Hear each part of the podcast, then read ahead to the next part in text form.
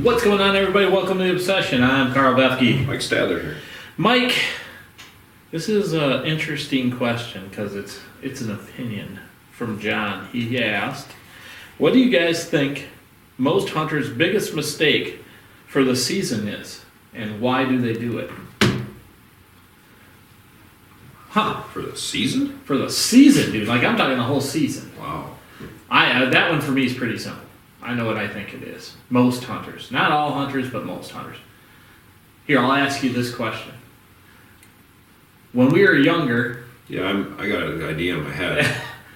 my my answer is... I'm going to say pushing the limit. Yeah. Yeah. Going in where you shouldn't be going. Yeah. Yeah. I that's the first thing. That one. And I think that's what you were going to say. Yeah. There's that one. The other one I think that's important is people hunt too much. Yeah.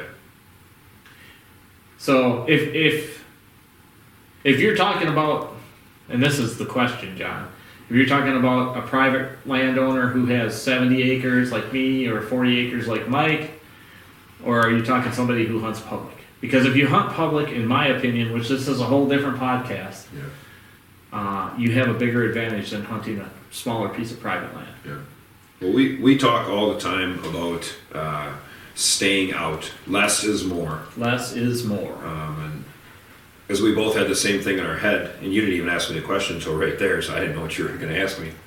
Um, you know, staying out, monitoring, using our cameras, using our intel that we can, um, making, you know, the best educated decisions mm-hmm. we can uh, as to when going. But we and we used to sit day one. Oh yeah. In, out, in, out, constantly in and out, which all you're doing is educating deer, leaving scent, you know, pushing animals off the property or across the property. Oh, we educated so many whitetails when we were first doing it. We were the Albert Einstein of educating deer. Yes, we were. And they knew a lot. They did. Um, yeah. Now, whitetails in general, you know, the less is more statement is the perfect statement. You know, and you say it all the time. I do. Uh, it's it's a... It's a pretty big deal. The thing I say all the time is whitetail hunting is a game of percentages. And the less is more statement comes into play when you only go in when your percentages all line up. Wind direction, ability to get in, entrance, exit, temperature, barometric pressures. The more of these things that line up, the better your chances are of shooting a deer. Yeah. And like you said, every time you go into the woods, you know, honest chance of a harvest on a mature buck is slim. Yeah. You know? It is. So that's kind of how I look at it. You know, you have to be able to control your percentages. You need to know, make sure everything lines up, and that'll give you a higher percentage of taking a buck that you're after. Yeah, try to hunt smarter, not harder. Yeah. You know, and I know it's, I know you wait, you know, it seems like forever before season opens again. Um, very rare are we gonna stand that opener. No. Anymore. Um, unless we can get in somewhere we think we can dump a couple does. Yeah. Early, you know. Um, but we've both been holding off the last several years, and we've been good. Yeah, knock on wood. You know, with, with that. Um, especially small properties, which is what we talk about, you know, your chances of pushing animals around is high. Yep. So if you want to talk about percentages, it's you have a better chance to screw things up early, um, I, I believe. Yeah, I agree.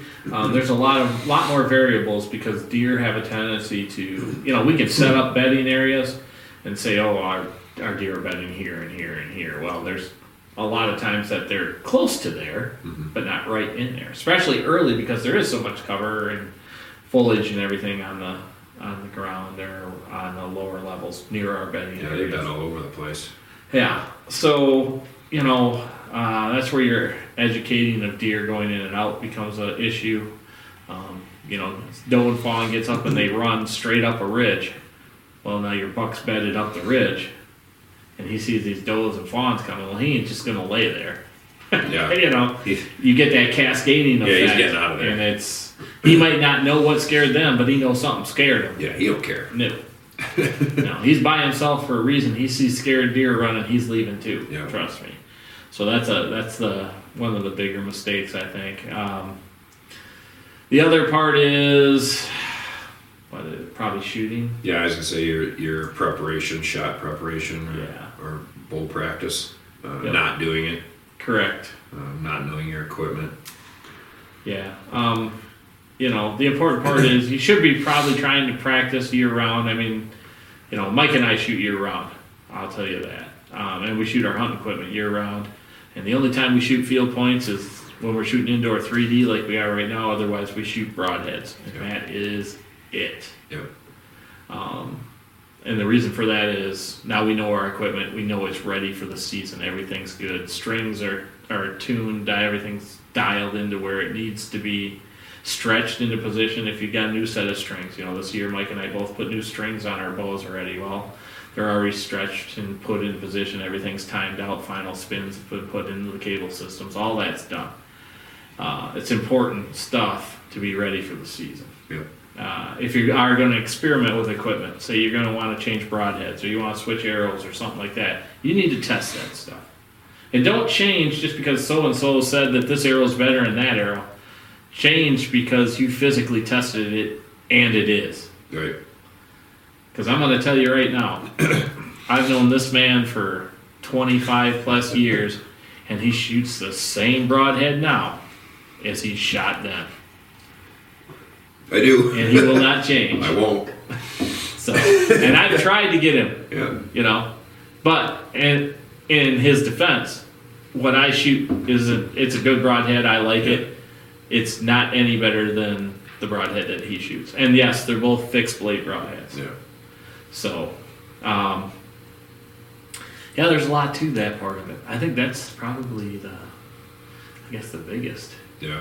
I mean, you think of anything else there? You know, well, educate yourself on your areas. Yeah. You know, that's, you know, I don't. If you're going on an out-of-state hunt, you can only do so much by educating yourself, you know, look yeah. at aerial photos, whatever. If you get a chance to go and scout yeah. over the summertime, if you can take that time off and do it, great. I mean, if you're doing a, you know, an early season uh, do-it-yourself out-of-state or something like that, and obviously, you know, your hunting methods are going to be different than if you're talking about whitetail here. Obviously, if you're spotting, stalking, you're going after right, animals right, right, right. at the amount, a lot of time you have. Yeah. You know, so that's different. Yeah, there's a lot of D I Y stuff we can get into, I yeah. think. I mean, we'll probably make that a separate podcast. Yeah, yeah, whitetail stuff, you know, pick and choose, be smart. Yep. We've learned it. Not that we didn't have success the other way, too, sometimes, but I think we hurt ourselves more than we helped ourselves oh, a lot of years. Yep. You know, to be very honest with you. So, you know, spend that time reviewing things or, or like, what we like to do is get in... Um, our observation stands, we call them, where yep. we're not really expecting to see anything, but, you know, the no invasive, you know, in and out, just somewhere where we can watch and see things Theory. that we want to see. Yeah, watch know, movement. Where we have stands that we want to hunt. We were we let our so. cameras work harder now than what we used to. Yep. Um, we used to be those guys that would get in early season, go out, you know, you got to get that velvet yeah. footage for the show, yeah, or you got to do this. How many that. days can we put in? Yeah. Oh, I remember we were putting in one hundred plus. Yeah, yeah it'd be every, you know? almost every day. I gotta hunt. I gotta hunt. Yeah, I gotta it didn't hunt. matter. I was in a tree. Yeah. You know, that was the wrong way about going. Like, yeah. If you thought about it, you know, we shot more deer during the rut then than we do now because we were educating deer not to be around us during yeah. the rut. we were good at it. We were good at it. But, yeah, I think that's about covers the question. We appreciate the question. Uh, if you guys get a chance, remember to subscribe, subscribe right down here in the right-hand corner. Hit the Reaper. Podcast-wise, if you want to listen to us, you can listen to us on Apple Podcasts, Google Podcasts, iHeart Podcasts, Spotify Podcasts. Also, our main feed at R S S dot com. Got any questions or want to put some comments in? We appreciate the comments. Hit them right down here in the comment section here on YouTube. Like and subscribe, like and subscribe, like and subscribe. Thanks for listening. Better this pocket six goes. Sneaking up about a mile, mile and a half behind. Mike's waiting out behind me watching. So we're going to see if we can get a shot. It's been a long week. Haven't seen a lot of deer. Day five here in North Dakota. Uh, I've had really poor luck lately. Sun's just coming up. We're out here today. It's it's about fourteen degrees right now. It's going to actually warm up into the forties today, but